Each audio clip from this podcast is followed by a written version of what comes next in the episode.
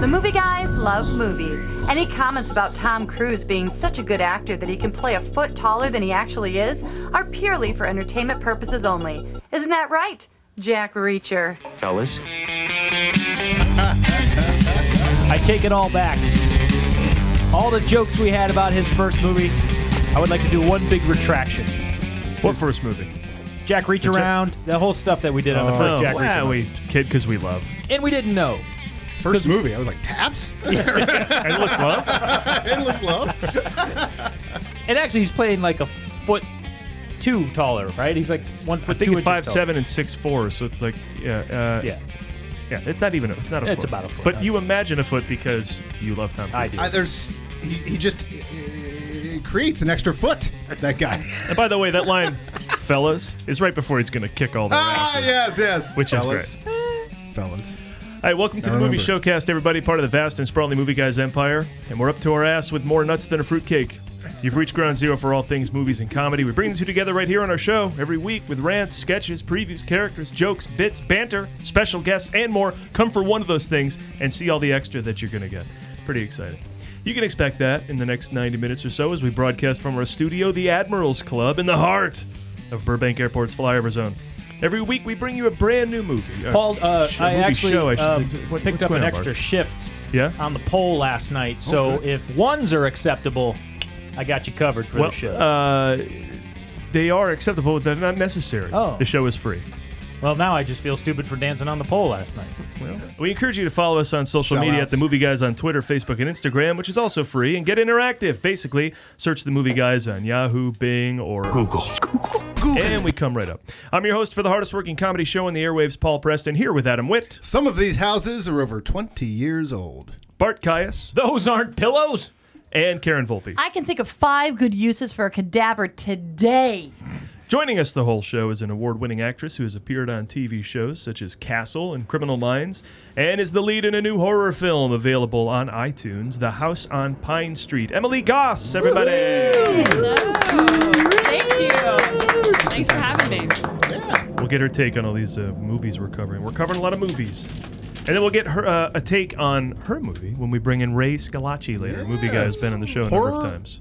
Horror expert extraordinaire. It's You the perfect time of ju- year to get Adam, you just called him a whore. Whore? horror extraordinaire. Horror. Film, our local film whore, Ray Scalacci. will be here. hey, that's not too far off, is it? I like it.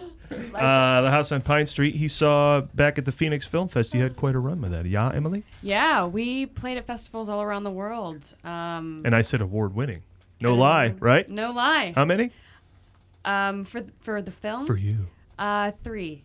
Three best actors. Screw the film. How are you? We want to know about you. Yeah. I know, right? It's all about you, Emily. You need palm leaves, right, around your like your head, right? You should just I- have like I come a- with laurels. a little Caesar, yeah. Yeah. laurels, yeah. For the longest time, I never knew what those were.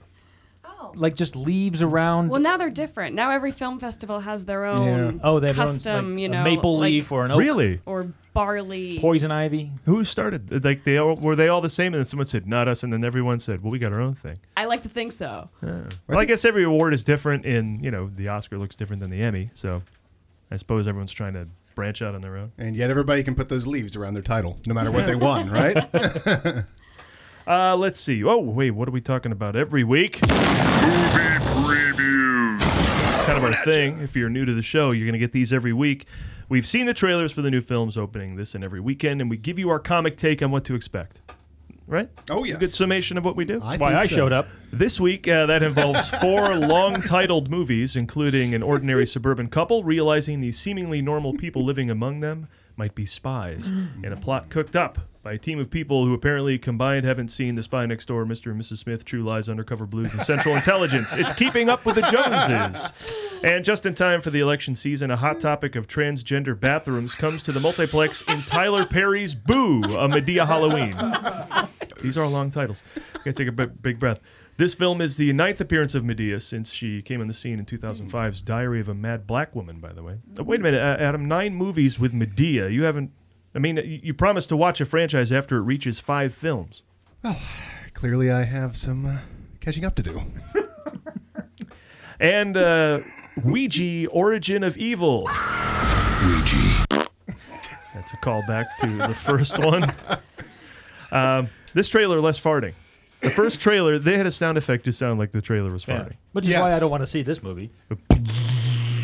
I was disappointed that the guy at the end didn't go Ouija because I think that's the only voice in the whole trailer. That's it. right? He comes in Right. at the end and just goes. Ouija. I think we added the fart. We added the We fart. added the fart. Uh, But that trailer does fart. It does. But first up, we will get to Jack Reacher. Never go back. All right, now I was gonna do a gay reach around joke, but since Bart likes this movie, we're not gonna do that. Well, I appreciate that Yes. very much, Karen. Jack Reacher for Major Turner. Major Turner's been arrested. On what charge? Espionage. He's been set up. How much does Reacher know? How's it going? I don't like being followed.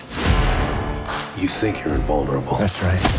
Maybe I rip your arm off and beat you to death with it. Maybe. I bet that happens. That absolutely happens. His right name- immediately, you hear the good plot. She's accused of espionage. Friend of mine. Well, let me beat the hell out of everybody till the end credits. We need That's a tough guy line here. Chris McQuarrie, what should we have? I'm gonna rip your arm off and beat you over the head with it. Uh, his name is Robert Paulson. His name is Robert Paulson. That's that That's actor. that actor? That's the actor. Oh, really? Yeah, the His guy. name is Robert. the guy who's Paulson. about to get him From Fight Club. get beat by Yeah, his oh, own yeah. arm. That guy was in Sully too. Yeah, he's good. His name is Robert Paulson. But that is such a badass line. I'm gonna rip your arm off and beat you to death with it. You just don't get any. And in the trailer, uh, they they did another one of my favorite moments in the first Jack Reacher is where is he he meets um, David Oyelowo's character. I can't remember the detective, and he says, "Weird meeting you." Same here. And, there, and there's another m- mo- moment where he says uh, he, uh, he lists all the amazing things that Jack Reacher has done. You know, Purple Heart, this, and you know he's he's a ghost. You can't find him. He goes, "Well, how do you find him?" He goes, "Well, you don't unless he wants to find you." And then the secretary walks in and says, "Jack Reacher's here to see you." That's the best moment. There's a great moment right before he beats the guy with his own arm. He's standing around the corner talking to him on the cell phone, and he just leans around and goes, "Hey, it's me." So exciting. Oh, we should talk about our Western New York trip. Now, this will be the, the last show here in the Admirals Club for a couple of weeks. Mm. The next show, where we talk about Inferno and talk to local filmmakers, will be from Kasha Coffee in Fredonia, New York. yes, You're we- making all those words up. I know they're all made up words. So we're going to be going back to Fredonia for the homecoming, and while we're there, the nice people at Kasha Coffee has they've agreed to let us come in and do the show. So we're going to be talking to some local filmmakers and anybody who wants to come down and watch a taping. Uh, Paul's still not sure what time. Nope, we got it. Oh, do Absolutely. we know? Five Eastern All right. at Kasha Coffee. Uh, After the Bills Oc- game. Sunday, October 23rd. Avoiding Bills, Bills. Dolphins because Right. Bills Dolphins, everyone in Western New York will be caught up in. That is Yeah. rivalry weekend. Mm-hmm. and we're going to stay away from that. That game's at 1. It ends. We steer clear of it. 5 o'clock, come on down to uh, Kasha Coffee. Is Kasha on Main Coffee Street. near Chautauqua? Oh, Yeah, it is. Mm-hmm. It's in Chautauqua County. It's in is it? Chautauqua County. I, I love these words. They have good pie. Yeah, and so it's yeah, it's full on coffee house. They got a you know they got a long wooden table that'll seat six. It'll, you know it's sort of Yeah, it's rustic. great. They have really great food, and there's plenty of uh, rooms. So come on down. Yep. Have a great time. Mm-hmm. We'll set up there and talk to anyone who wants to come. Chat. Come on down, and we'll ask you your favorite movie of all time. It's kind of what we do. yeah, and it was a Great. wrong answer, so be prepared.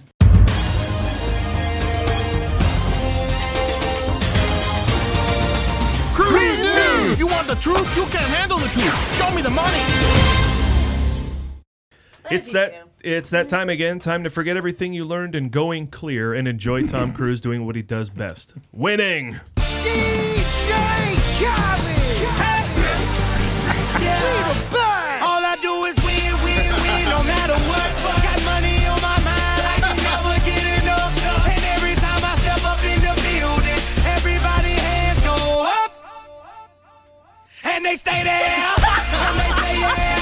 I want to do a montage of him running to this. Well, Paul, you recently posted somebody did a uh, every Yeah. every Tom Cruise running from every movie, which actually That's the greatest. didn't quite work because they took literally every time he ran. I just want the full out sprint. I want Yeah. the You full want the Tom Ghost Cruise. Protocol sprint, the Firm sprint, yeah. Exactly. Now they put like if he's running from the, the a building to the car Like, every time he runs. There's there's a moment in Cocktail where he's trotting to the bar. I'm like, "Yeah, we're Nah, fine." that's not. It's not exactly the Mission Impossible Three exactly. Bridge Run. you That's know. what we're looking for here. Uh, Jack Reacher, a terrible name for an action star and a waste of a perfectly good name for a Paralympics biopic, is back in Jack Reacher Never Go Back. Except in this case, where he is in fact back. Two things are gonna happen in the next 90 seconds. First, Bart's going to go online and buy a ticket to this movie. Second, Bart's going to actually leave his house to see a movie and publicly orgasm. How great is this movie going to be? It's so great, the trailer isn't even trying. The previews are mostly of a payphone ringing while Tom stares intimidatingly at, you know, stuff. There aren't even any shots of him running, and I still want to see this. Yes, But don't fear, despite the underwhelming preview, this movie is not going to be phoning it in. Oh, sure, it could just be two hours of Tom Cruise running around and kicking ass. And for me, that would be more than enough. But this movie goes so far as to actually have a plot explaining why he's running around and kicking ass. Jack Reacher, the former major in the United States Army Military Police Corps and Purple Heart recipient, Much like Donald Trump. Jack's life is thrown into turmoil when the bad guys post this to Craigslist. Wanted. Stocky white jocks to mess with the wrong guy. Overconfidence a must. Previous experience shooting their mouths off a plus. You know, revenge alone would be enough of a plot, so so would uncovering a government conspiracy. Ooh, Jack Uncovered. Or even perhaps being on the run from the law for a crime you didn't commit while trying to clear your name. Jack Clearer. Then discovering a secret from your past that could change your life forever. Jack Discoverer. Any of these would be great storylines, don't you think? Well, this movie has all those things and Tom Cruise. When the Jack Reacher franchise was launched, it received a lot of criticism for casting Tom Cruise to play a character that was supposed to be six foot four inches tall. Please. If you're casting an action movie and someone suggests Tom Cruise and your response is, nah, too short, then you need to get a new job. Impressive as hell that me- he maintains his leading man status even after transitioning to the no smiling phase of his career. After a Medea Halloween's Lexi Pantera, actresses whose names could be mistaken for porn stars week continues with Kobe Smulders in Jack Reacher Never Go Back. In an age when Kevin Costner keeps trying to be an action hero or a villain in movies like Three Days to Kill and Criminal, at least Tom Cruise is making it look easy. This is based on a book, right? Yep. And all 25 Jack Reacher books have been optioned for movies, so I'll be watching them well into the year 2066 on TBS. There you go. That's, you got it all planned out, Bart. Jack Reacher. Finally, something to look forward to on cable TV. You are going out though to see this, right? Yeah, I'll probably, yeah, uh, yeah. on the big screen. in the Yes. afternoon. Have you ever thought about just uh, reading the books and picturing Tom Cruise? Reading makes me sleepy. All right. Although picturing Tom Cruise is something I do Right? often. Yes. And the movies are never as good as the book. That's why I had to give up books because I love movies. Yeah, you're right. I, Sorry, books. No, no, no, they're a letdown. Sorry. Even though they're not as good, I'm sticking with movies. Yeah, yeah. I can't have movies be bad. And when you compare Da Vinci Code to the book, I mean, the book's leagues better. Yeah. I don't want a Ron Howard Tom Hanks collaboration to be bad, so I'm out. I haven't, I I'm out haven't books. read too many books that movies are based on, but I did read, uh, looking over there, uh, Jurassic Park. There, I mean, there's literally too many words in Jurassic Park. There's just too many words in that book.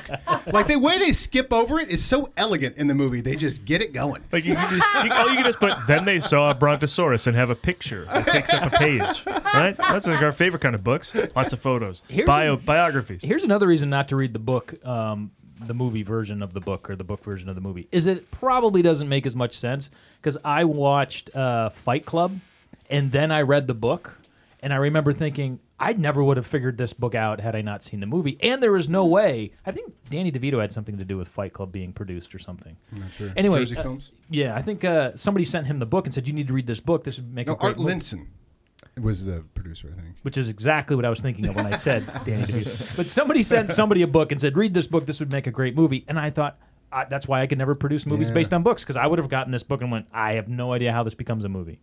You know, a movie is just a book with pictures. The Problem pitch- solved, Karen. Which segues to, to uh, the, the way they did actually pitch Fight Club is Fincher put together a gigantic uh, tome of like pictures Mm-hmm. and reference and all this stuff. Like I actually don't think they did get that it how it could be made into a movie. So Fincher delivered this giant stack of a of a reference. He would have volume had to the have. whole thing. Yeah. Had to have, otherwise I don't see how you could have been convinced that. Oh yeah, I see that. No, not at all. Emily, you, you a Tom Cruise fan? Now in here, we love Tom Cruise. We love Keanu Reeves, I and love we're Keanu slowly Reeves. beginning to uh, love and forgive Mel Gibson. Mm-hmm. Hard to do, this but side of the room is. yeah, Interesting, interesting. that's true. That's that one still might be tough. But Cruise and Reeves, we love him. You like Tom? you know, I do. I can't not. He's so Oh. This is true. You cannot. charismatic on the screen, and I've heard he's wonderful to work with. That he works hard. That he's professional. That he's good to the crew. Hi, I'm Tom. Hi, I'm Tom. And it's That's- over. Yeah, that's how he introduces You know, himself. I Boy, do. we, we never pull the uh, the Paul F. Tompkins yeah. story to play here because that's such a great story. When he's uh, doing Magnolia and he's doing a, a sta- he was just he was a part that got cut out, but he did the stage reading. He read. Or, or the this the reading of the script, and he did like ten little tiny parts and stuff. So he's trying to find it because, as Paul F. Tompkins says, I don't know if you've ever seen Magnolia, but the plot is the entire phone book starts talking to each other, and so and he's the only seat left is and he can't pay attention to these famous people because he's trying to find all these parts that he's going to have to read, and sitting next to him is Tom Cruise, and he goes, "Hi." I'm Tom. he thinks, oh, hi, the most famous person in the world. Tom, was it? I hear it's good to use someone's name right away so that you don't forget. Anyway, sorry, I just did Paul's whole bit. No, that's a great clip. That's a great bit. That is my make a wish, just in case anyone keep that. Oh, really? keep that on. Yeah. to meet Tom Cruise? Yeah. Yeah. On my dying day, just hang out with Tom for the day. That's what you want to and then it's over. and then it's over. Because I don't think I would die after that. Because as Ron Babcock He says, would bring you back. Yeah. meeting him must, uh, just meeting and spending an hour with him must feel like a two week cleanse, right? Going clear. That's what that's. I'm surprised it it's took very his- quick, right? It's still- No, I- I thought it took a long time to get the second one out.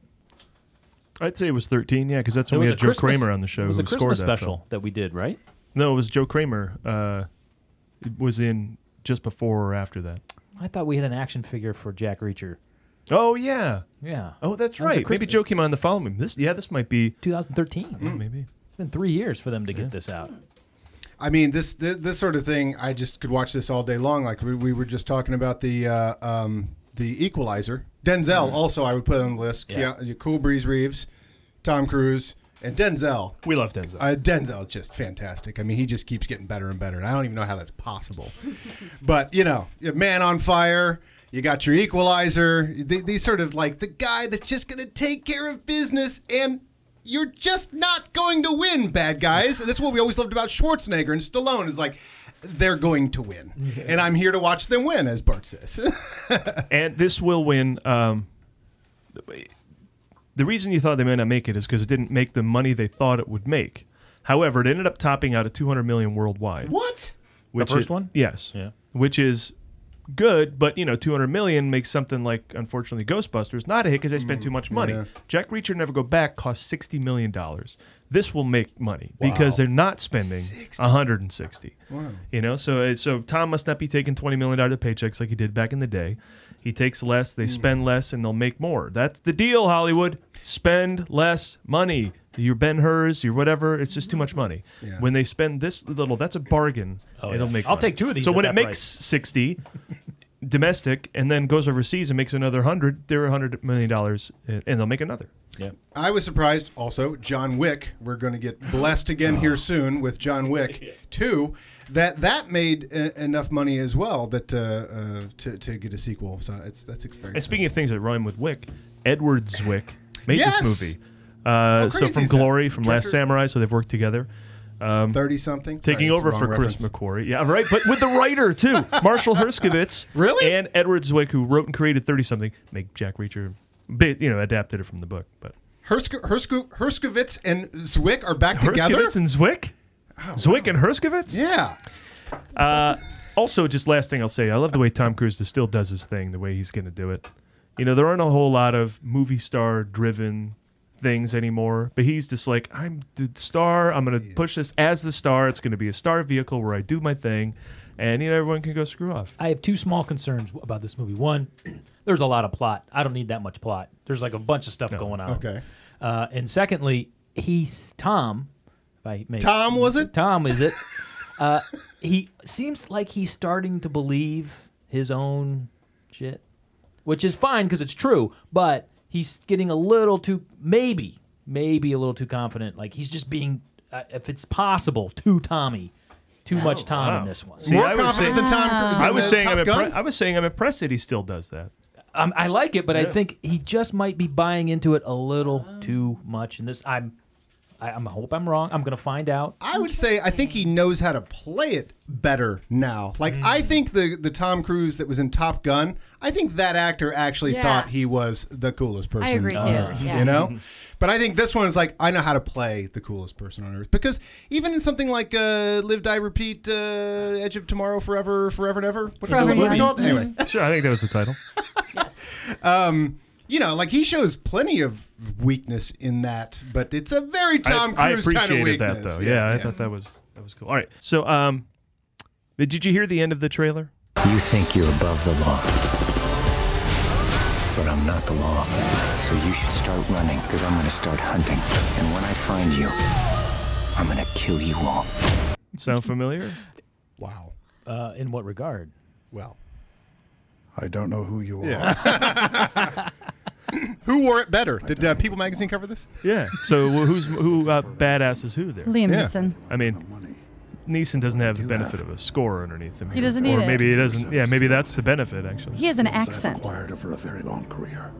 Skills that make me a nightmare for people like you. The plane helps. Yeah, he's gonna play. If you let my daughter go now, that'll be the end of it. I will not look for you. You think you're above the law. Yeah, let's see the two of them go at it. Reminds me of another favorite line in the original, the first Jack Reacher is uh, the the attorney's all yours. And he hangs up the phone like, just go kill her. Yeah. And then he, then he calls right back. He's like, you know what? On second thought, I want to kill you with my own boot or something. Man, we, But should, I, I love how he's he's willing to let her die in that moment. He's like, yeah, have her. I don't care. we should line up some badass speeches. I'm sure there's a bunch of other great Oh, ones yeah. that are just yeah. All right, let's get to the second film of the big weekend. It's Keeping Up with the Joneses. We've had films based on books, plays, song titles, and song lyrics, even.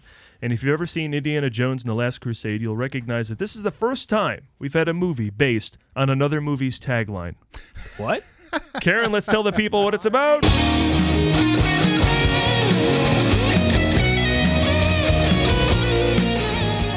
Do you find the Kardashians too weighed down with jewelry and asses to be effective competitors for keeping up with? Well, now there's the Joneses. Zach Galifianakis month continues with another offering perfectly positioned to make you laugh while not being nominated for awards. Isla Fisher and Zach Galifianakis play person one and person two, whose boring suburban lives are turned upside down when their new neighbors turn out to be not at all what they seem. How unseemly of them. Seems so, but we'll see. But something is up with the neighbors. Ray, there's no doubt anymore. This is real. Your neighbors are murdering people. They're chopping them up. They're burying them in their backyard. Um, Ray, this is Walter.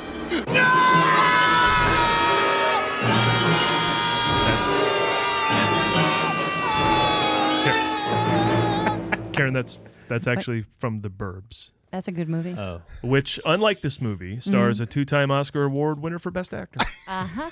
Just saying. the couple, Karen and Jeff Gaffney, soon realize that their neighbors, Mr. and Mrs. Jones, turn out to be Mr. and Mrs. Smith. Aha. We may have just started a lawsuit with that line. and they have to find out what's really up with the Joneses. Wait, did I get that? The Jones, the Joneses, Joneses, or is it the Joneses? It's the Joneses. The abdominal snowman. Abominable. Abominable. The Joneses. Abominable. It's Oh, abominable. Abominable. Later. Jo- Abominable. Joneses. The abdominal. Abdominable. Abominable. The abdominal. Uh, anyway, Karen finds herself home alone and with a lot of time on her hands, and so she decides to do a little investigating to see if she uncover can uncover the truth about the new neighbors. And she quickly does. Turns out they're all spies. Hope I didn't give anything away there.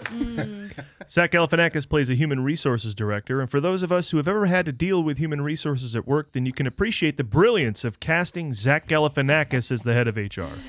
Karen and Jeff soon become embroiled in a life of international espionage, and by international we mean all their adventures take place in the suburban neighborhood. Due to scheduling convenient that way. conflicts, Yeah, it's easier. Ultra One national, I location. believe. Exciting. due to some scheduling conflicts, some digital trickery was necessary to put Zach Galifianakis and John Hamm in the same scene. I'm not John Ham. I know, but we're here. We're going to edit him in. You're just here for the lighting and marks, okay? Thanks for coming. Now shake my hand. There we go. You look amazing, John. What's your secret? My secret is I'm not John Ham. Marcus, okay, listen, I'm gonna just, I'm gonna laugh really hard in case uh, John says something really funny, okay? Here, I'm gonna do it right here.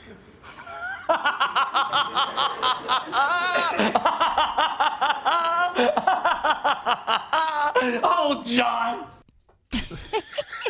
Move over, Emma Stone, because there's another fair haired, dorky leading lady, Isla Fisher, who plays Karen. And if you've ever found yourself on a plane, then you'll remember her from the movie Now You See Me. That makes this a Fisher out of water story, Oh. which is a hell of a lot easier to say than a Galifianakis out of water. Friends of the show, Mary Beth Monroe and Matt Walsh, make appearances. Both are wanted and still on the loose as their nationwide spree of scene theft continues. The film co-stars Gal Gadot. I'm sorry, Paul. I believe that's Woman Gadot. Yeah. huh Nice lady, Wonder Woman is Gal Gadot. and it's g- directed by Greg Matola, known for Superbad, Adventureland, and being the Matola who didn't sleep with Mariah Carey. Maybe Karen and Jeff were just too uh, oblivious to see that the Joneses were always armed with deadly weapons. Or maybe they were too oblivious to notice the new law, which now makes their subdivision an open carry neighborhood. So the takeaway from this film is don't talk to your neighbors, stay away from spies, and in general, avoid the suburbs. That's good advice. Either American Beauty happens there, or Keeping Up with the Joneses. or E happens. E.T. Or what? E.T. E.T. A plane landed in it with Tom Cruise. This looks fun. This is poor Does it? Zach Galifianakis. He got booted from last year with Masterminds, and this got booted from April to now. So both his movies kind of got dumped in Yeah. October.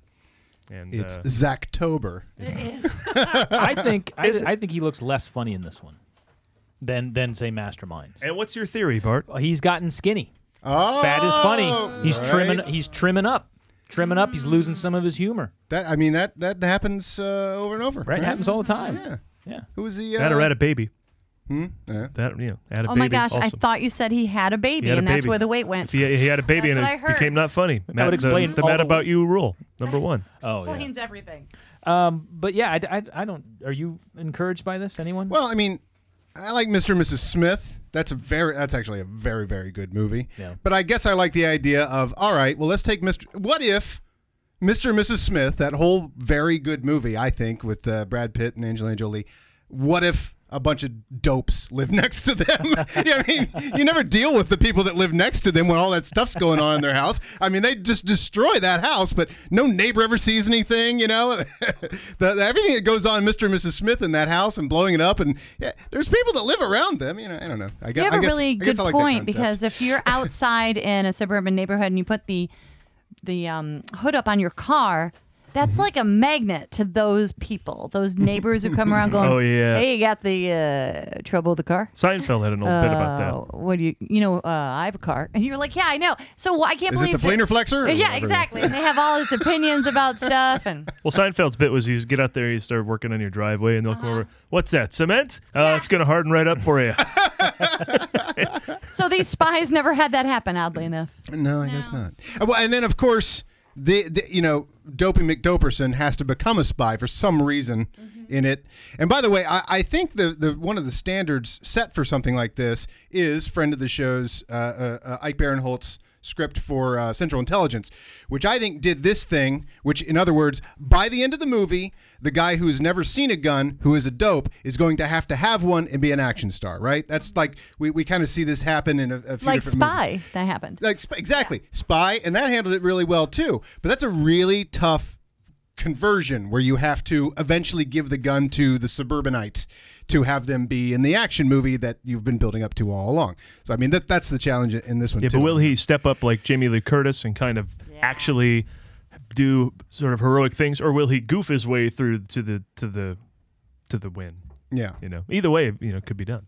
I'm not sure. I mean, I, I actually think this may not do that that well. I, I, I guess I guess when I said this that, may be the last time we talk about this movie. it will be the last time. we talk. Any But, uh, interest, Emily?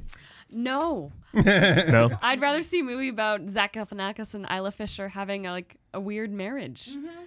Like all about them. Screw the Joneses. Exactly. Right. I was more Just interested. The in that. Gaffneys. Actually, I think I figured it out because the more I talked about Mr. and Mrs. Smith, I just wanted to see that. Yeah. And I also saw Neighbors 2, which is brilliant. It is an amazingly funny movie. In fact, I think I'm just going to watch Mr. and Mrs. Smith and Neighbors 2 on the same night and skip this movie. The Jew in the oven line is the funniest line of the year in any movie. they, they, they see a pregnant woman who's Jewish. Oh, you got a little Jew in the oven? It's the funniest line of the year. There's so many lines in that movie. anyway, let's get on to our next film. Uh, Tyler Perry is getting a new yacht. Really? Did you see that story on Entertainment Tonight or something? No, no, but I saw that he has a new Medea movie coming out, so I just figured. Uh, that's true. Yeah, get, get, get excited, Matt Gorley's dad. Deep reference. It is. Because Medea, the no nonsense, straight talking elderly queen of grandma stereotypes, is back, and this time she's taken no guff from trick or treaters. Booyah! A Medea Halloween. It's it's actually just boo. Oh, oh, lo- oh, boo as in, hey, what up, boo? No, just boo as in boo, I just scared you. Well, I'll say, I just heard there's a new Tyler Perry movie coming out. You're going to want to keep the finger on that button, Paul. All right, let's talk about it. Here we go. Even when I'm with my boo, you know you know I'm crazy over you. No matter what I do, all I think. Having saved Christmas and gone to jail, Medea takes another page out of Ernest P. Worrell's book and gets scared stupid in Boo, a Medea Halloween. As a liberal who's spent my life carefully monitoring the latest potentially insensitive words and avoiding even the most acutely racially insensitive language, I'm pretty sure you can't call a black movie boo. The film comes to you from Tyler Perry's Tyler Perry, the David O. Selznick of sassy drag matriarchs. For 10 installments now, Tyler Perry has seen $40 million returns on $12 budgets while keeping all of the profits with no need to advertise any of his movies. this may make him the greatest cinema entrepreneur since Jack Warner himself. I have it from very reliable sources that this movie is based off of a Chris Rock joke. Now, I thought all Tyler Perry movies were a joke.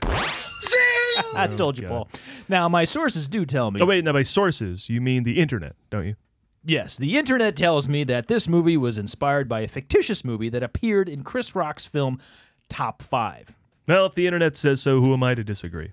And Chris Rock has a history of being prophetic. I mean, we all remember how Rock's film Head of State also came true. Hey, I'm a movie guy. I, I can I can rattle off uh, a bunch of movies. When Medea is convinced to watch her teenage niece on Halloween night, she finds herself having to deal with a whole lot more than just a mischievous 16 year old girl looking to sneak out for the evening. I'm glad you're here to help me with her because there's a party around the corner, and I want to be sure she doesn't try to sneak out. And we have plot. And by mischievous, they mean horny, right, Paul? Wrong. Darn.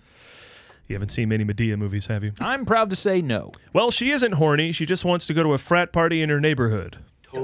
Toga, toga, toga, toga, toga, toga, toga, toga, toga, toga. In an attempt to ditch her auntie, Tiffany, the aforementioned mischievous, not horny teen, tries to distract the adults by making Medea think that their house is haunted so she can be free from the bounds of adult supervision. Oh, that old trick. Greg Brady tried it in the Brady Bunch and it didn't work for him either. In this go round, Medea is joined by two of her friends, Hattie and Aunt Bam. And just a small point of fact the actors that play Hattie and Aunt Bam, Patrice Lovely and Cassie Davis, are both actually women. Just saying. Don't let the Medea like costuming on these two characters fool you. They are both indeed women. And Perry goes all Eddie Murphy, playing three different characters, including an old man. For those checking off a full scoreboard, still no white characters in Perry's arsenal. I got a rock. Yep, seeing a scary movie at Halloween can sometimes feel a lot like that, especially if it's a Tyler, Tyler Perry movie. But this time around, we're hopeful because finally, Tyler Perry dressing up as a crazy old black woman, running around scaring the crap out of people, makes sense. Do you think he's saving money on therapy by making these movies? Yeah, I never thought I'd say this, but this trailer works for me. Despite the fact that we've previewed seven other Medea movies, I can't tell you what any of them are about, but making her a fish out of water in the horror genre and having her hit paranormal entities and Instagram clowns with her purse, I get that. A large, bizarre character hasn't been this frightening since The Island of Dr. Moreau. Yet I still don't know how Tyler Perry is an industry respected mogul and Joanna Man is a disgrace. You see something scary? It's a white man. You see white people. Yep, and so did Damon Wayans in the original trailer for Scary Movie. But for some reason, by the time the movie was released, that line was changed to see to I see dead people. Well, I guess white people just aren't as funny. Isn't that right, Jay Leno? there it is again. I counted two punches to the face in this trailer. Same amount as Jack Reacher, so that could be a good sign. There you go. Probably no pithy Tom Cruise isms, though, with probably just a lot of yelling. But either way, I respect Tyler Perry. Tremendous admiration for what he's been able to Amazing do. businessman. Businessman, his empire. He literally That has an thing empire. again. I don't get anything he's doing. I watched. it's not for you.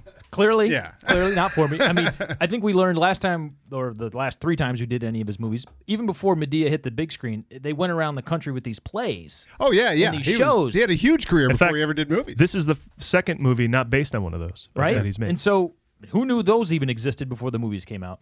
But there is such Black an people. clearly in the South, maybe right? A couple million of them, probably. Yeah, I mean, Millions, an but by underserved millions. audience. I'll just say an underserved audience. Have you watched at the any time? of these movies? No, No. I made it a, No. uh, a New Year's resolution to watch all the movies he put out that year, and it was a low year for him. He put out one, and I still didn't see it. Hmm. Single Moms Club, I think it was. They are so awkwardly made from a production Yeah. standpoint that like the camera angles are weird. The you know you can tell they're saving money on setups because they're just going to do one long shot and you know they're not going to mic everybody. I watched a behind the scenes interview with Tyler Perry about this movie. It's produced the same way. Yeah. There's like m- moments where he's talking on screen and there's no audio, and then the, the film runs out and they cut to somebody else and they're in mid sentence. It's hilarious. I don't know if it's intentional, but Well, he's uh, again, you, you said made him for like twelve bucks, and they make forty million. So They he's make gonna 40 keep million. doing it. They make forty million, and he keeps like most of the profit. I think these are self-produced. He doesn't have to go to people for money to make these movies. I think he makes all the money back. He plays half the parts, so he's making Oh, money. You know what I mean, like I, I don't know. It's like it's just such a genius business proposition. He found an underserved audience. I mean, I have to admire the guy, but I've not seen any of these. I mean, I, I've not seen. Although this is the one I guess I would see because I feel like this one like there's a lot of references in the other ones that are definitely for a, an audience that he grew up and around and is parodying that I don't have as much of a connection with. But yeah, like the fish out of water thing, like all right, like I, I'd, I'd I'd buy like taking that character and putting her in other situations that I commonly see, like Halloween movies. Like I see those all the time. Yeah, and he's like all right, now I get this. And he probably made this over the last year, and now it just so happens that there are crazy, creepy clowns all over the Yeah. country. Yeah. And now he's beating him up in the trailer. It's like that's a Perfect. stroke of good luck, right? Yeah. I gotta say that a lot of the, the in the trailer because I haven't seen the movie, but I do want to see this movie. A lot of the lines that Medea says are things that I feel like I would love to see happen in real life. So when she beats the stupid clown, or when she's sassy back to the kid, I love all that. I want that to happen in real life, but you kind of can't. She's not. She's sort of un PC. Yeah, I And I love recognize the it. impulses in this particular Tyler Perry movie because again, it's like a parody of you know a, a genre. Mhm. or whatever. Yeah, exactly. Like I don't know, I just recognize what's going on in this one a lot more than his other movies. So. I do love the all the descriptions. It reminds me of Madonna back in the '80s. He's like Madonna. Oh, she's a great businesswoman. you don't like her though. That's a way of saying "f you, Madonna." Yeah, I still think he has a lot of um, much to piggyback on what Adam was saying. I want to give him a lot of credit because he found an underserved audience. He doesn't s- put up barriers on himself, good or bad. I think it's good. He's not afraid to make a movie that maybe other people don't like, but he knows that it's going to make his audience happy, and he does it. And he doesn't worry about if it's good enough or if it's funny enough. It's going to work for his audience, and he has this gra- this grassroots campaign. He has a solid audience, and good for him. And even if we told him, hey, this is the first one that looks like a straight genre satire, so we're very interested, he wouldn't care. He would not He's care. like, I've been making all these anyway Yeah. without the, you know. he whatever." would say, "Excuse me, I'm writing." yeah, exactly. he's Yeah. writing He's on to the something next right now. thing. Right. Two who's TV that shows. behind that pile of money talking to me? I can't see. There's I'd move so it, but much- I, ca- I don't want There's that. so much confidence in him not worrying about what people think. And that I wish I could just kind of put in a can and sell that. There you go. That's Al- amazing. Also, while I was looking up uh, some uh, bits for this, he had a show, TV show on for eight years. A, a- He a still has TV two on sh- right now. A TV show that's on for eight years at all is going to make a lot of money. He's the David Spade of these movies. David Spade's always on TV. You don't even know it. It's Yeah. just happening. You're right. I'm working on a David Spade show. There you go. He's executive Good. producing it. Yeah. Get him to like you. He's always working. He will That's always true. bring you in. Rules of engagement. Oh, was that on for like a decade? Oh, just shoot me. Was that on for like a decade? There's 20 years right there. Uh, That's He's always amazing, working. right? It's always amazing. Like that's still on. What's the new show? Uh, it's called Fameless on True TV. It's a reality prank show. Oh. He's the EP, and it's it's great. We take people who think that they're on one type of reality show, Ah, and s- it turns out it's an elaborate hoax. This is where you trick them into Fun. thinking they're becoming famous, right? I mean, and then you sort yank the rug out from under them. You crush their dreams. There's and a you lot step of on their dream neck. crushing and Yeah. rug Yeah. yanking. How often? yes. Can, how So could- David Spade. Can you, re- can you repeat that over and over in L.A.? I don't know if you could find an, uh, Enough people to, to, to take the bait. I don't know. Does that turnip They keep truck moving pull up here, every yeah, I day? was Yeah, just direct them right to the set. Hey, you doing? Here, let me help you off that. See, I would sentence. rather have Tyler Perry make another movie than do a reality show where you make people feel bad. Just saying. He is like the feel good uh, guy out there for whatever he's doing, Mhm. whether it's for color girls or precious, like you know, to family wacky entertainment. stuff. And Karen, if you're looking for sass, I- there's eight other movies. Yeah, I think I that like are full of sass. Like uh, Adam said, we got some catching up to do. Let's get on to our final film of the weekend. Ah, yes, the dreaded Ouija. What is this? Another kids' movie about life in junior high? Aside from Wet Willies, I think Ouija's were the worst. have we done that joke before? Feels like we should have done that joke before. Yeah. If not, then there's that joke. Moving on. Moving on, indeed. It's Ouija, Origin of Evil. Let's go. Any of these movies could win the box office. What a loaded up weekend. For, Oh, yeah. For October, mid October. I think I think Ouija gets it. Yeah. Just because it. Well, no, you're right. Halloween. uh, that costs Medea's six Halloween. million. If it makes ten, it's already a hit. I think every weekend this month has had one of every genre. I think. Like, this is another four genre weekend, right? Hey, I never let the song go this you know long. what song goes? I like this. Oh, I didn't know it And was they are Western New York's own Uh-huh. E. E. UTE. UTE. Just in time for the holidays, Ouija, the hardest name in horror to say without laughing, this side of Pinhead, returns to the big screen, or more likely your TV screen three months from now. Finally, we get the origin story of evil. Very well. Where do I begin?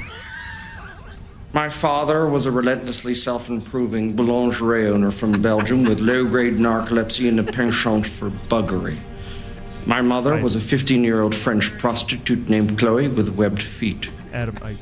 My father would womanize, he would drink. Not as scary as I thought it would He would make outrageous claims like It's he actually invented funnier the than I thought. question mark. Yeah. You got to get the details. though. Sometimes, Sometimes he details would aren't for accuse fun. chestnuts of being lazy. Okay, that that's not it. that's not it. but Origin of Evil, you know, it sounds exciting, but it's drier than you might think. In 1966, the original Baltimore family uh, that manufactured the Ouija board sold it to Parker Brothers.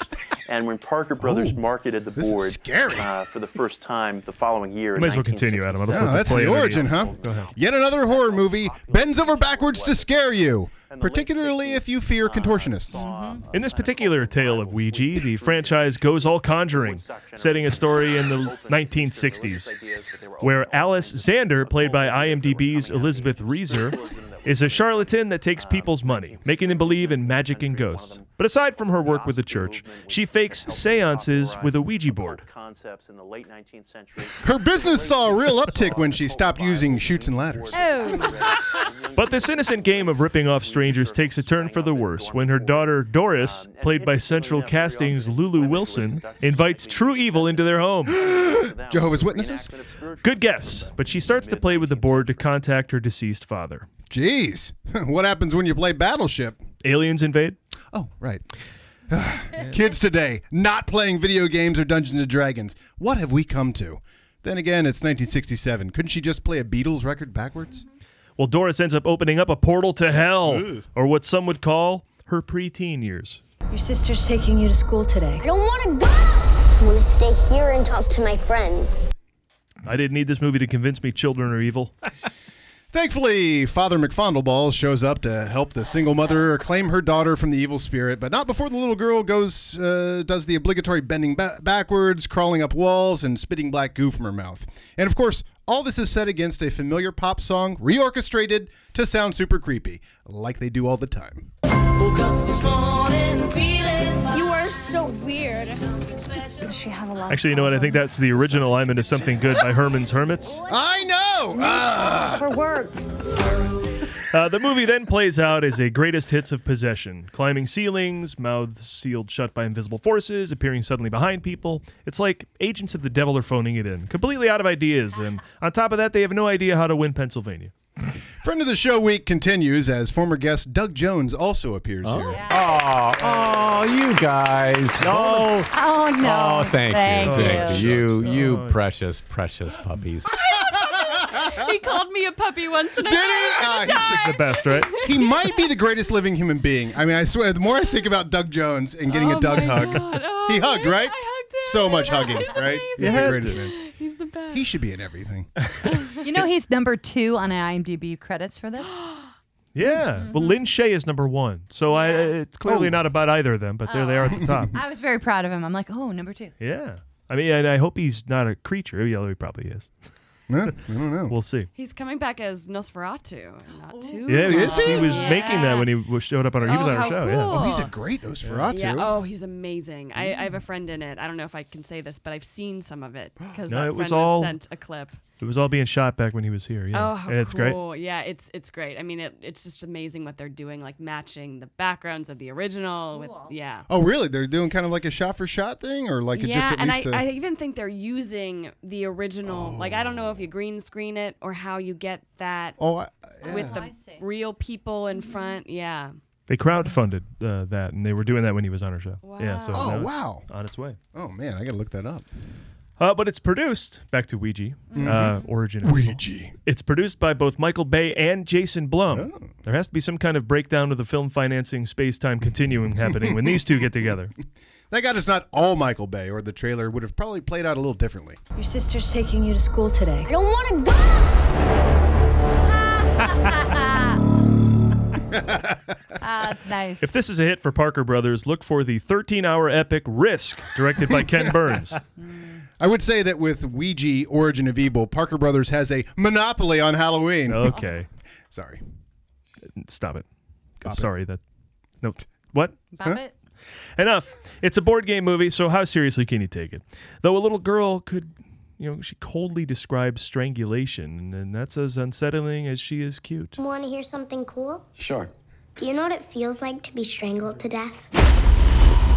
First, you feel the pressure in your throat. And you start to taste something very sour in your mouth. Then, it's like someone lights a match right in the middle of your chest. And that fire grows. It fills your lungs and your throat and all the way behind your eyes. And the last thing you feel is cold.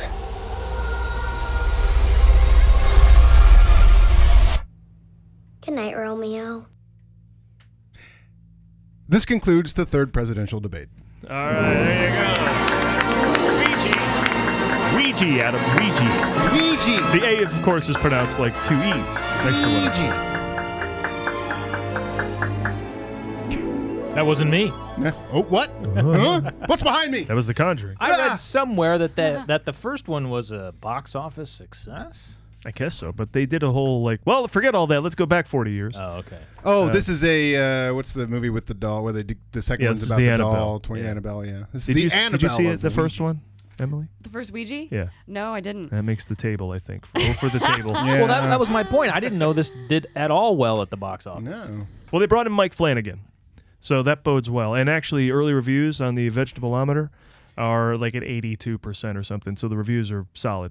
Now, Mike Flanagan did Oculus, right? Yes. And he is, he is people are talking. th- This is a, a great new voice in cinema. I have yet to. What was the movie? We before- said that on the movie guys. Yeah, yeah. I mean, so I, you can I- go look at that I've had article. this discussion with some film friends of mine named Paul and Bart and Karen, and uh, Yeah, Mary Gent, a contributor to the site, wrote a whole article on. Yeah, that's fell right, in love that's with, right, found that's all the stuff online, and just burned through it all, and said that he's uh, got a great Ah, I gotta- voice. this And is- he's that's he's exciting. making Gerald's Game right now, the Stephen King novel, and they just announced casting for that. Bruce Greenwood and Carla Gugino. That bodes well. Hmm. They're good.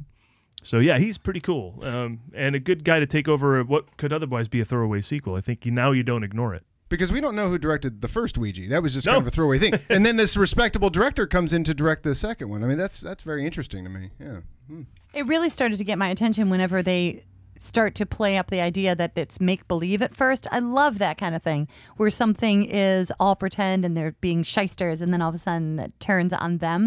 That's going to be cool. That's like the opening of Ghostbusters because at the beginning of Yeah, this, he's we- a shyster. Yeah, we Yeah. glossed over it with some jokes and stuff, but she actually fakes these seances to sort of give people a uh, a, a feeling of closure for deaths in their family or whatever, And to take their money. and to take the money. I also like That's that it's set in interesting the idea. 60s. I think that's really neat too. Because she's a single mom in the 60s and she has this business because she's trying to keep her family together. And the fact that she's doing all of this and it's under the table, literally, she's like figuring out clever ways to move the table and how to use the Ouija board to scare people. That's cool. I like that. Then the kid gets a hold of it. And it keeps Ruins everything. Well, the first half of this trailer, it's like a goofy little Yeah, it's like kinda gypsy quirky. Mm-hmm. family trying to hustle people. Yeah. And it turns really dark really quick when it's they the Partridge Family with uh, the demonic possession. oh my God, patent pending. Did I just come up with that? We Uh. have got to get a development deal for just off the cuff things said on this show. See how much fun we're having? It's a lot of fun. What'd you say that? The part, I'm going to write that down. Yeah, Partridge the Partridge Family. With, With demonic possession. you could just take the Boubet sisters basically, and have uh, Renee get possessed. That's basically Renee's a little uh, possessed Scooby Doo, right? Yeah, well, all right, all right, all right. Okay, okay. That's, That's fine. why it sounded familiar. Fine, And fine, good. fine. If you wanna do Van that. bus. Look, there's Yeah. no dog. Good no point. dog and no hippie. Right. Wait, there's a hippie. Sorry, I'm in always- development with myself in my There's head right always a hippie. Uh, also, should be noted, Henry Thomas shows up in this. Karen and I watched E.T. last Friday, Oh, yeah. and uh, we hosted a screening of it down in Burbank, and we hadn't seen the movie in a long time. It's such a great movie, and you know, people always go, "What happened to him?" Just want to point out, 58 credits on IMDb, so Whoa. he's been working pretty Wow. steadily. he and David Spade. there you go. Look for Henry Thomas's reality show coming up Mm-hmm. soon. Wow, Henry Thomas. Uh, you know, I, sorry, I, I hate to go back to this, but it just occurred to me. Chainsaw Massacre is basically the exact same setup as Scooby Doo as well. It's a van full of kids. Some of them are hippies, and they're look, solving a mystery. And then you know what? One of them basically could be a dog. The the, the hitchhiker. That's kind of like the dog, right? Sorry. Is there any uh, Scooby snack analogy? Is there drugs involved? Yeah, and actually, a There very you go. unfortunate Scooby snack analogy, and then Chainsaw Massacre. All right, enough of the new Don't try movies. the We're soup. going to talk to our guest, uh, Emily Goss, who is in the house on Pine Street. We're going to actually take a break and bring in Ray Scalacci, who I mentioned before, and we'll get to the bottom of this uh, new film that is available on VOD in just one second.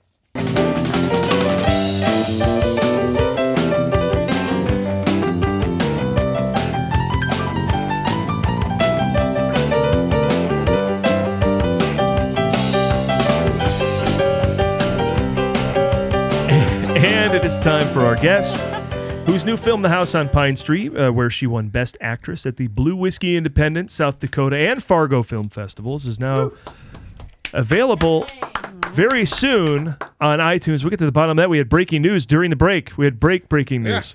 Uh, Emily Goss. Goss? Or is it Goss like Moss? Well, isn't that the same? Goss? Goss? Moss? Oss? Is Oss. it pronounced Goss or Ouija? Depends. Now, all you did in this movie was act. You were just an actor. Sorry.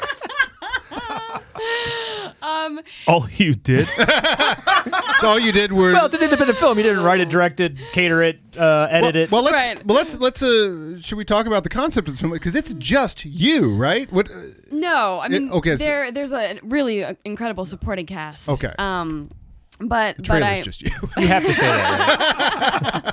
Give us the give us because now the breaking news first, and then then tell us what it's Oh. about. Is House on Pine Street will be available on iTunes October October 28th. twenty eighth. We thought it was Yes. September thirtieth.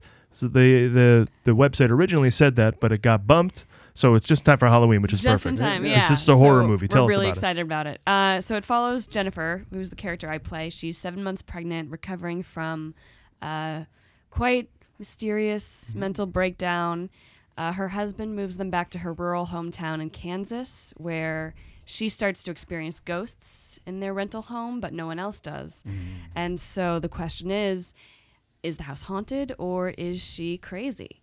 And she has to figure that out for Mm-hmm. herself. it. Yeah, and the script is uh, well. Ray Scalacci is with us as well, Yeah. of course, who reviewed Welcome, the Ray. film when it played at the Phoenix Film Festival because horror it had fan quite a, extraordinaire. had quite a festival run. A, a horror, a, a film horror, Ray Scalacci is fan- here. Horror, horror, Ray Scalacci. Now, what keep it up. Your, your original take on the movie wh- when you reviewed it for the website for themovieguys.net was uh, very positive, and you've seen it now a couple times. Yes. Uh, the the audience reaction was amazing because it, rarely do you get where people you you're hearing an audible gasp several Mm-hmm. Mhm. times. Uh, there are so many gotcha moments, but they're not jumping out at you. They're very subtle. That's what, and I believe I said in the review that this was a bloodless terror. It is, Mm. yeah, And not a that's- drop of blood. Yeah, yeah, hardly, yeah, no, no blood at Which all. is but it's- refreshing. Yeah. Yes, Yes, but you don't realize it. You keep thinking in your head something really horrible is going to happen. And things do, but it has such a wonderful build to it. And eh, I just got to tell you, it was an impressive film. Uh, both the, the Keelings, the brothers, Austin and Mhm. Aaron, and, and Natalie Jones, uh, Yeah, who they're was really also involved in the incredible. writing uh, and producing of it. Yeah. No, who, who, are the, who the Keelings are the directors, writers, The directors? Ke- Keelings are it's, the. it's a trio. Yeah, Um, it's a trio. Aaron Keeling and Austin Keeling are twin brothers, and their best friend spooky Natalie already. Jones. Spooky. Well, I mean, it comes I've seen out- The Shining. no, but they use They that. I actually mean, hold hands. They, They dress the same? Oh, man. They, the three of them are best friends, and they grew up watching horror and Yeah. hailing horror, and so the film, like Ray says, it it works to go against what we expect from lazy independent horror. Yeah. Like there are no jump scares, there are no tropes. In fact, we have twins in the film. We we introduce these concepts that you think you know, Uh-huh. but then we try and twist them in unexpected ways. Yeah, and one big compliment you can give to any indie film because horror especially is done a lot because people think, well, we can just do it on the cheap and still get it seen by It's already got a people. market, too, you know? Yeah. Yeah. Mhm. But this movie, and again, I, this is a compliment, looks like a movie. I mean, uh, we've looked at a lot of indie indie films here on our sh- uh, on our show and on the website and for the website, and you know, you want to give them their day in court, but sometimes they just don't look like a movie. Well, I you was- watch them, you're like, I get you're telling a story here, but this doesn't look like a movie. House on Pine Street looks like a movie, like a horror movie, as you know them to be, with its own signature sort of look. It's not horribly dark movie. No, it's Um, a daytime horror. Yeah, so And that's most that's of it what takes makes place in the day. That's like a So snowy unusual. western. yeah. That's like a snowy western. to Paul's point, though, Emily, Emily and I were having this conversation. I didn't get to watch the movie. I literally watched the first three minutes, and you could tell this looks like a movie. so much of the independent film that we see, 30 seconds into it, you're like, okay, you guys haven't figured this out. You haven't figured out how to make it look like a movie. I can guarantee it's not going to feel like a movie for the rest of the 90 minutes, but absolutely, there's a, a professional polish and a quality to it that is Well, uh, obvious right away. And also, what I can tell, and I do love that these guys. I did. I didn't actually. We didn't talk earlier about the, the filmmakers and that, that that this sort of person that inhales horror cinema.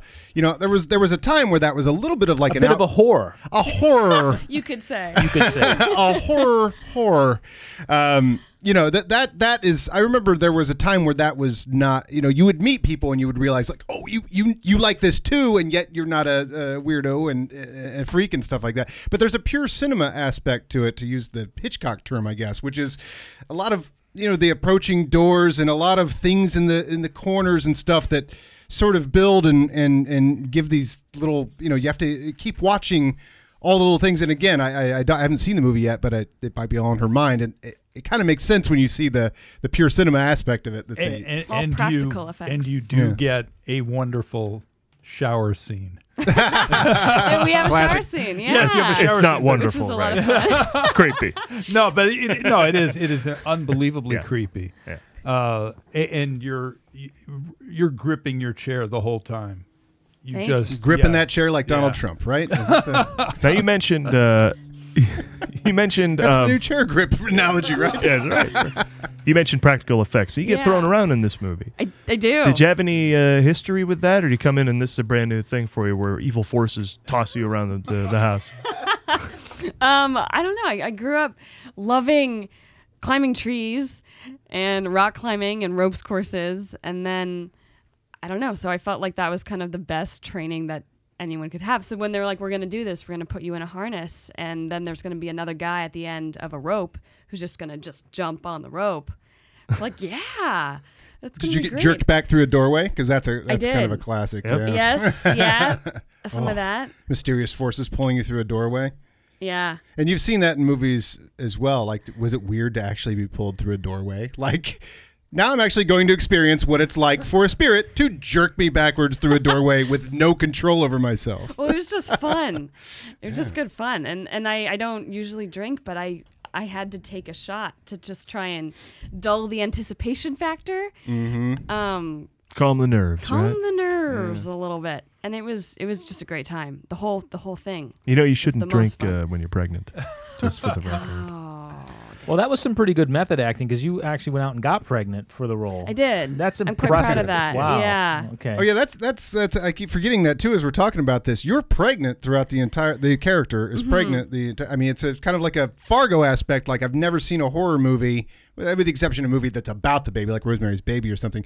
But you're going through all of these haunted uh, uh, um, you know That's a stakes raiser. things. Yeah, right? Yeah. It's just uh, yeah, add something different to every aspect of it because you're pregnant the whole time. It's a, it's a mother. Right, and it, it To be. tries to. I think it's a horror movie for people who don't watch a lot of horror movies or think of themselves as horror fans because it offers a lot of other stuff, like what it is to be a woman who doesn't necessarily want to be pregnant, and the way society treats you when you're pregnant, and the way that your relationship with your husband changes, and the Mm. way that your relationship with your friends change. and how that aspect must inform i- if the husband is onto that that she doesn't want to be pregnant then anything that she's saying that's suspicious about the house is not going to be believed because it's going to be filtered through this lens of well you're just you're going crazy And that's you're another pregnant, layer. your of the hormones film. are everywhere You nailed another layer of the movie. yeah i mean that's Yeah. a that's a huge layer that's psychological Which brings me to a question for hormones, the table. just hormones. uh, so he thinks maybe she's she she's not sure if she's going crazy. He's not sure if she's going crazy. He's not sure if she's acting this way on purpose or perhaps actually seeing paranormal activity in the house. So how long do you give that as the husband? Until the He's kid's very 18. patient in the film, you know, for a while. And so, but how long do you I mean? d- I mean, it's love, right? You guys, you- what do you think? I don't know. I'm not a husband. No. I- what if what if it was the guy who was like walking? Yeah, are you are you you know, are you you're married, kid? I'm no, not. you haven't had No. that. No, so none the of whole the pregnancy above. thing was new too. Yes. So, but if your guys start going nuts, how long do you give them? It depends on the guy. That's true. i mean if your guy's going nuts and there's ghosts haunting you and doors slamming and you're being pulled through that i mean you know it's that's a that's a lot of stress on a marriage I, Really I, I is. got to tell you that what's what's wonderful about this film, aside from a lot of other films that we've seen, Paranormal Mhm. Activity and all that, this does something. It, it captures that feeling of actually having or being involved with a paranormal experience. So anybody that's ever had anything like that, this movie is going to raise the hairs on the back of your neck. Uh, Ray, you sound like you talk from experience. Yeah. Have you seen Ghosts? Have you seen Ghost Ray? That's a I've good got question. ghost stories. Ray, what have you done? I've had two experiences. Really? Yeah. Uh, one was w- was not scary. Was just like what just happened. Uh, the other was very uncomfortable, and I did not have a clue that anything like it was going to happen. Just that I had a very very good friend of mine that asked me if I would uh, watch or go over his house and feed his cats for him and his parents. They went to Vegas. Uh, I went over there. I didn't think anything of it. I got in, and um, the cat was acting really weird. And I went in the hallway. And you ever feel that somebody's in a room? Mm. And I'm like going, "Hello, is anybody here?" And don't see anybody there. So uh, I go over to the cat in the hallway, and I lean down. And the cat says, "It was me in the bedroom." no, I I suddenly felt like somebody was behind me. I've never had an experience like this at all. I turned around and saw a pair of brown shoes and gabardine slacks, and I Oh. jumped. And I mean, I, my whole body, I just flew back. And then there was nothing there. And I went, this is really strange. Then the cat darted in- into his mother's room. And for some reason, it really creeped me out. And I went, I'm not going in that room. So I just, I, I fed the cats. I got out of there. I did this for a couple days. When he came back, uh, I told him, I said, look, I, I, this is really weird. And I just want to tell you this. And he got really quiet and he put his head down and he goes, I am so sorry. There is something I hadn't tell you. Oh!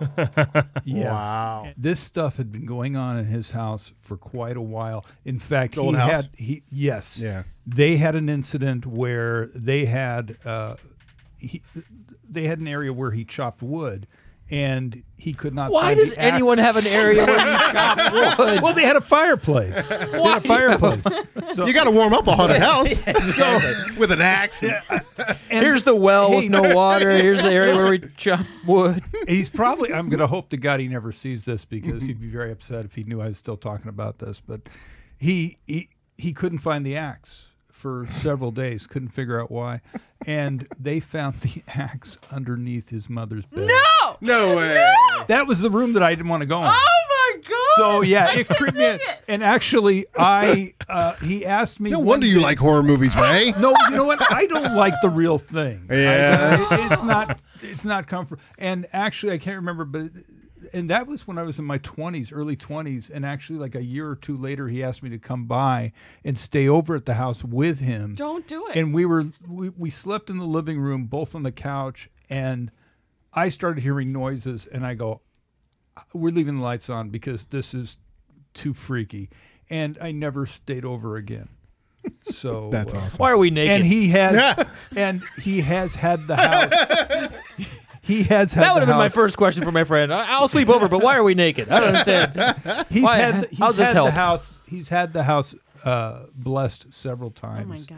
And it be, And that's how it good still that has is. to it still has to be done every like I don't know 6 months. 'Cause the He bless- got the installment plan. Yeah, blessing wears off.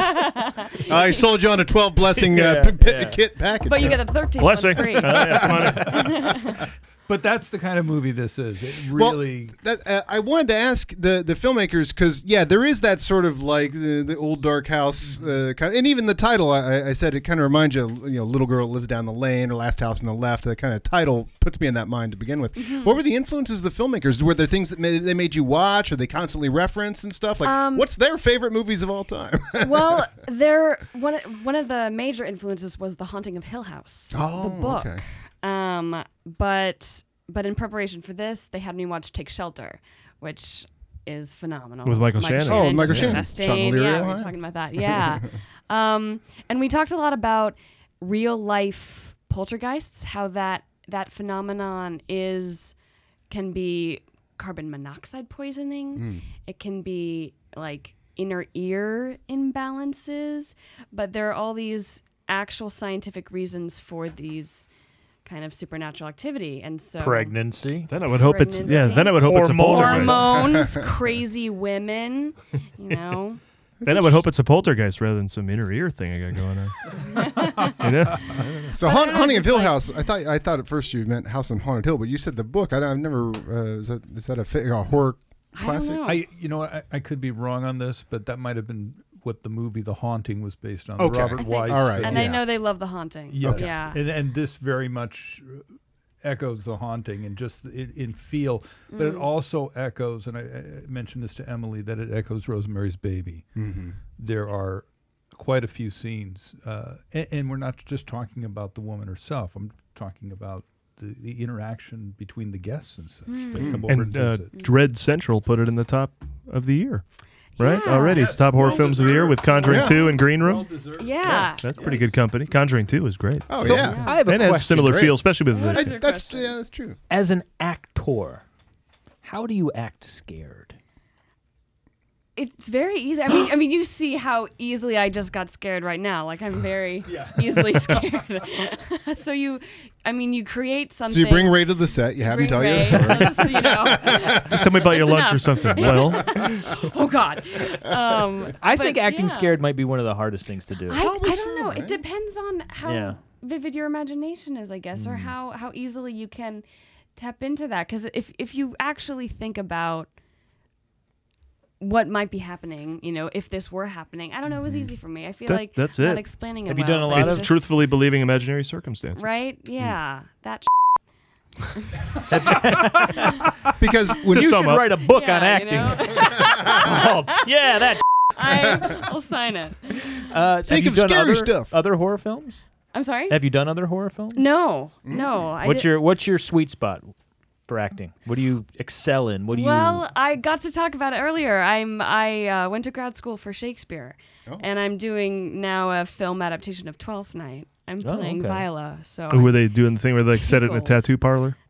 Well, it's set, it's set in modern day. Yeah. 12 Did ink. you see that uh, Onion article that was like, you know, crazy modern director shakes or sets Shakespeare play in the time in which he atten- intended. Yeah. yeah. Yeah, they can be pulled off, man. I love that Mel Gibson Hamlet, chopped to pieces, but know. Yeah, I mean, it just yeah. seems authentic and so charged up emotionally. Yeah, you so know? that'll be that'll be super fun. But yeah, I don't know. I I well, I want to be an actor because I want to do everything. Okay. So hopefully. How did you get involved with this one? Um. Well, a lot of us went to USC. I went to USC for theater. Oh, okay. Hmm. And Aaron and Austin Keeling, the writers, the two of the writers, two of the three, and the two directors, uh, they went there for cinema. And so I had gotten to know them by doing various student films with friends of their friends. And our cinematographer was from USC, our uh, costume designer, production It's designer. another case that's all who you know. One of those. No, never. yep. Yeah. Who you go to college with, right, Yeah. Bart? Did you guys go to college together? Yeah. And here we are. Where'd you go? uh, Miami of Ohio. Right. Oh, cool. Uh, that was confusing. right? Well, because we would have said Miami University, which is what it's called. It is actually called Miami And you University. would have immediately thought, oh, they went to Florida. Yes. Which And- is the University of Miami. Yeah. But- which one came first? Uh, Miami was Miami an, University. was a state before Florida was a university. Miami was a university before, Florida was a state. There you go. I went to Right State U. Oh, on. I went to U of State. College Second city State line. University. College U. Uh, let me ask you what we ask every guest who comes on the show. What is your favorite movie of all time? I've been thinking about this. Mm-hmm. I mean, Prep. Well, I'm sure you get this all the time, but American Beauty was the movie that made me appreciate movies. No, we do not. You do Once. not. I think well, all the time we get. I mean, all the time we get Godfather. It's a Wonderful Life. Mm. You know, but, we do keep coming back to 1999 as a such a key year in cinema. That is, was that Best Picture that year? It was. Yeah. I mean, that's just Uh, it it unjustly beat out South Park, but that's fine. so what was it about that movie that Um, it was when I really noticed the power of editing, of color, of pace. I still don't know how you can tell good editing? you can you can, well you can feel it. All right. Yeah, you don't know. You're not supposed to know it. It just happened. The movie happens to you, and it's usually a result of it being good. Again, my point is if I don't know what your source material is, I don't know how well you were able Mm. to craft what I'm looking at. if, if all I'm looking at is all you were given and you put it in the right order, great. let's Fair. Put, let's. best, best example is Jaws, because when they first showed Jaws to the screening audiences, it tanked. That's before it actually got released. Yeah. Everybody hated it, and then they gave it to Verna Fields, and she turned it into a giant hit. Now you kind of make Bart's point there that there's something that you know something about the er, initial footage that was different from what you know got eventually. But the the thing is, you and I think that's a good point, Bart. That you don't know what good editing is until you've seen all the raw footage, right? but since that will literally never happen, you have to find a different you know uh, So, mechanic. yeah, I need to figure out how to how to make that determination when I'm playing a home, uh, at home along with the uh, the awards and figuring out. Oh yeah, that is better editing that other one. I don't well, know. Well, the edit, the editing for but the editing for American Beauty is very showy. I mean, it cuts to a bag in the wind, and it, it, it does that at, at a certain pace that is uh, it doesn't. It's not because naturally you would cut to a video of a yeah, bag because maybe in they any s- movie, you know. Yeah, it's- maybe they spilled Coke on the other scene that they were. You know, they spilled a soda on it, and they're like, "Oh, we got, we got to fill something. Uh, cut they to the spilled bag." the soda on the scene, on the s- on the film on, On the tape, on, on the, the tape digital file. yeah on the, on the machiney thing that does the pictures and we got to cut to something but uh, yeah Oh, and just real quick because we got to get to Karen's birthdays. What is your favorite horror movie of all time? Just for Oh, fun. Good, good call. I mean, The Shining. It was like it's just it's so. That one we it's get a lot. horrible. I hate it. It's so scary. Yeah.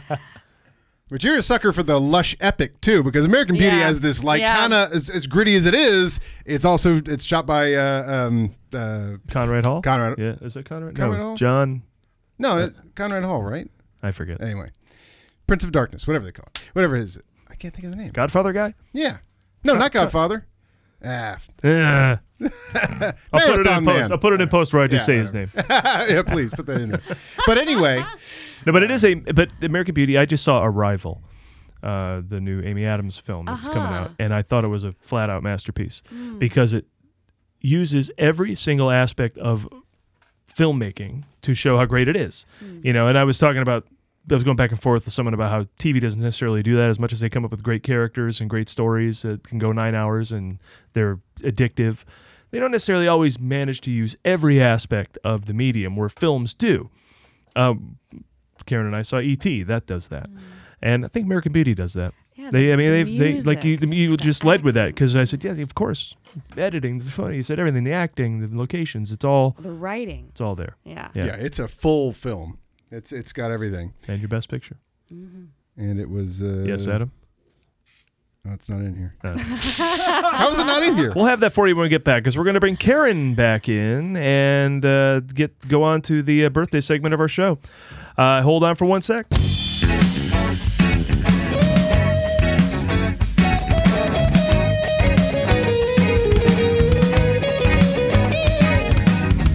And now it's time to wrap up the show the best way we know how with Karen's weekly look at the birthdays of those who make the movies. It's Karen's birthdays. Take it away. Karen's birthdays, it's time for Karen's birthday, Karen's birthday, Karen's birthdays, it's time for Karen's birthday. Let's start off the week by wishing a very happy birthday to Lynn Shay, who turned 73 but can play anywhere from a chain smoker to a cunnilingus loving landlady. Why do I not know Lynn Shay? You're, you You know do. her. She's a woman that does that whole thing in Kingpin. Yeah. Oh, oh, okay. Yeah, yeah. You don't know her because they make her look horrible, and she's really cute. Yeah, and that was 20 years ago when she was like 50 and could Yeah. still look nice. She's the only actor to appear in both Dumb and Dumber and the prequel Dumb and Dumber when Harry met Lloyd. How do you say the Dumber? Dumb and Dumber. I think they spelled the Joneses wrong. I'm sorry. I want to get back to Oh, that okay. because they, they, Joneses. they spelled it Joneses is, and isn't it just Jones apostrophe? That's what I thought. I always thought it was Yeah. Jones Yeah. apostrophe, and they spelled it with an extra E es. Maybe Zach Galifianakis was the one who wrote it. Yeah. How would you spell multiple Galifianakis? Abominable. Abdominimal. Galifianaki. Lin Shay was named the godmother of horror by Wizard World Comic Con, and her first IMDb credit on uh, out of all of them, she has a ton of them, was for Hester Street, where she played a whore, Ray, just like you. Amazing. She started out very wholesome though, and her credits were Highway to Heaven, Who's the Boss, Eight is Enough, and eventually she found her niche with Amityville and New Generation, Nature of the Beast, Perv- uh, Perversions of Science, Insidious, Insidious Chapter 2, Insidious Chapter 3, and she played Helen Keller in Helen Keller versus Night Wolves. Nice. Adam, could you tell us about that movie? I thought it was niche wolves. Isn't that amazing? that is amazing. I don't even know what Helen Keller versus the, God. These these hipster titles, right? They're just like ironic. Zombie fish versus the crazy guy with four legs. Now, Lynn says, according to IMDb, she may be the only actress in Hollywood who won't need a facelift because when she takes off her makeup, she looks great compared to her characters. Because she was the, I mean, I'm gonna jump in the gun on this, but she was the tan lady and There's Something About Mary, Yeah. the neighbor who Oh, just yeah, tanned that's herself right. up. Now She I'm always with looked you. Right. horrible in these movies Yeah. and was always hilarious. I know, she's super cute. Her IMDb picture is her, and she's blonde. She looks fantastic. Uh, no, Bart, she also appeared in Boat Trip. I mean, um, Gay Boat. Oh, gay boat. Love yeah, gay boat. she was in Gay Boat. and if you missed her in Insidious 1, 2, and 3, do not worry because she's on post production for Insidious 4 coming out next year. Wow. she always You can get her reminded cheap. me Wow. of the woman that played. And it- this is going to be the deepest reference if anyone can help me. Dioxin Dolly on not necessarily the news. Who was that character? I remember not necessarily the Yes. news. Uh, but all I, don't remember know is that. Stuart Pankin. Yeah. uh, Stuart Yeah. Pankin, and there was Rich a Hall. fe- no, there was a female comedian that hung out with Martin Short. She was part of the SCTV. She was oh, not SCTV. Catherine O'Hara, but the other one, Andrea Andrea Martin? Martin? Andrea Oh, Martin. yeah, that's Andrea true. Martin. Lin Shay always reminds me of Andrea Martin. She's sort of a not Jewish Andrea Martin. yes, a very not Jewish Andrea. Yeah, Martin. because she's more blondie, kind of uh, different, a little bit lighter features, longer face kind of thing. but right, a similar kind of Yeah, very funny. very very funny but similar look. Horribly talented, very funny Yes. woman. That's right. Just like Andrea Martin. horribly talented. Adam, you've got to get on that Night Keller, Night Wolf. I got to find that. I'm looking that up. See if Gordon Willis. I need to know what's happening. All right, next, let's Nope, wish. just the money pit. Talking about beautiful women, let's wish a very happy birthday to Mr. Matt Walsh. Hey! Hey, who turns 52. He's in one of the movies this week. Yeah, that's why I'm talking about him. Same with Lynn Shay. He can play anywhere from a stoner to stoned. Matter of fact, have you seen his headshot on IMDb? Mm-mm. It's him, like, puffing on an imaginary joint. yeah. Either that or he's given a piece, uh, like a okay sign, but it's right by his mouth.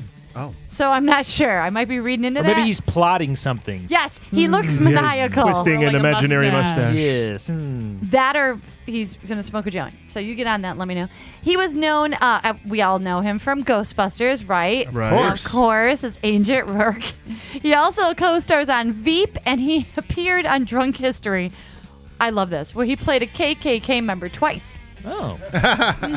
And he started something, something, citizen, something, upright, Oh, something, wait. something, something. You're something. saying that he, after college, he started taking improvisational comedy classes in Chicago, and he would become a regular performer at the Annoyance Theater and Improv Olympic, where he studied under legendary improv teacher Del Close, who Gilda Radner also studied under. And in 1991, he met comedian Matt Besser, with whom he began performing stand-up comedy, along with Matt Besser, Amy Poehler, and Ian Roberts. He's a founding member of the Upright Citizens Brigade. I which- feel like I've heard of them. I think I've heard of them. I think I remember seeing their their um, mimeographed posters on phone booths and like telephone poles in Chicago, Yep. sort of stapled up there. You did. hmm I remember that. That is Them's so was random. grassroots comedy. Absolutely, they, would do comedy in the alley and stuff, and you'd go to a spot and then watch a window, and they'd pretend to kill somebody. Well, no, that was the Adam McKay was the original member of the Upright Citizens Mhm. Brigade, and they, they mimeographed posters all over Chicago that said, "At midnight on this date, this man will kill himself." And they made it because Adam McKay took the worst headshot and he hated Ah. it, and they just did that, and they made the poster said, "At midnight on this date, this man will kill himself." And then they did a UCB show, and then the, at the show they said, "Hey, have you guys seen this poster all over town?" And everyone's like, "Yeah," and they go, "Well, it's just around the corner. Let's go take a look at it." Uh, It says he led the whole crowd out to it, and Adam McKay was there, and they threw a mannequin out the window or whatever. It's so Steve Martin. I love it. That's awesome. And also now, Bart, you know how much I love when celebrities sing. This is true, Emily. This is going to happen to you a lot now that you've been on the show. All of our guests experience this uh, phenomenon. Uh, people are going to come up to you all the time and say, "Tell me two interesting things about that Karen Volpe." Mm, And the first thing you're going to tell them is she does not scare easily unless it's Ray Scalacci. He frightens the hell out of everybody. That's true. Secondly, That's true. Karen Volpe loves when celebrities sing. I do. Uh, Thank you, Bart. I do love it. So I decided we would have another birthday boy, Mr. Trey Parker. He would sing Mm. some melodious Eric Cartman. Parker. singing I Swear. I don't know why he's singing this, but here he is singing it. By the moon and the stars in the sky. I'll be there. I swear. It's, it's almost better than the original. Like a shadow that's Very reminiscent. Keep it down, girl. I'll be there. For better or worse. Better or worse. Do what's Sounds like he's having a mental breakdown. Sorry, I was looking at Helen Keller versus the Night Wolf. Who's singing? Ah, Trey Parker. That wraps another movie showcast, everybody. Together we're the movie guys. Individually we are. Aaron Bob Moby. Preston. Follow us on Twitter at the movie guys, Facebook.com slash the movie guys, iTunes, Instagram, Google Plus, Mass Hysteria. And thank you uh, to all of our listeners on WRFA 107.9 in Jamestown. We're coming your way.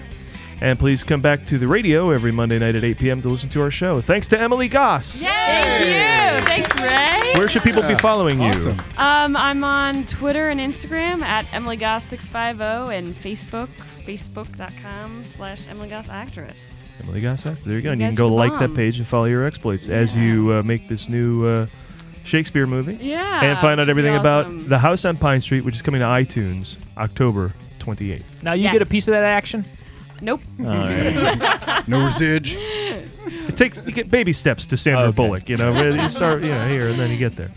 Uh, thanks to Steve Scholes for his writing contributions to the show every week, and as ever, we owe everything to, To Pat Peach. Next week, uh, just one film, but it's a big one, probably kicking off the holidays. A week before November is even upon us. Inferno is upon us. Hey, I just wanted to say something. I saw Mr. Pat Peach over the weekend, and uh, He's so understated. Did you know he was a line producer on Masterminds? That was just we just talked about last week. Yeah. Oh, unbelievable. Eh. And we owe everything to him. We owe, we owe it all. The This show wouldn't exist. All right, see you next week and see you in Western New York. Woo!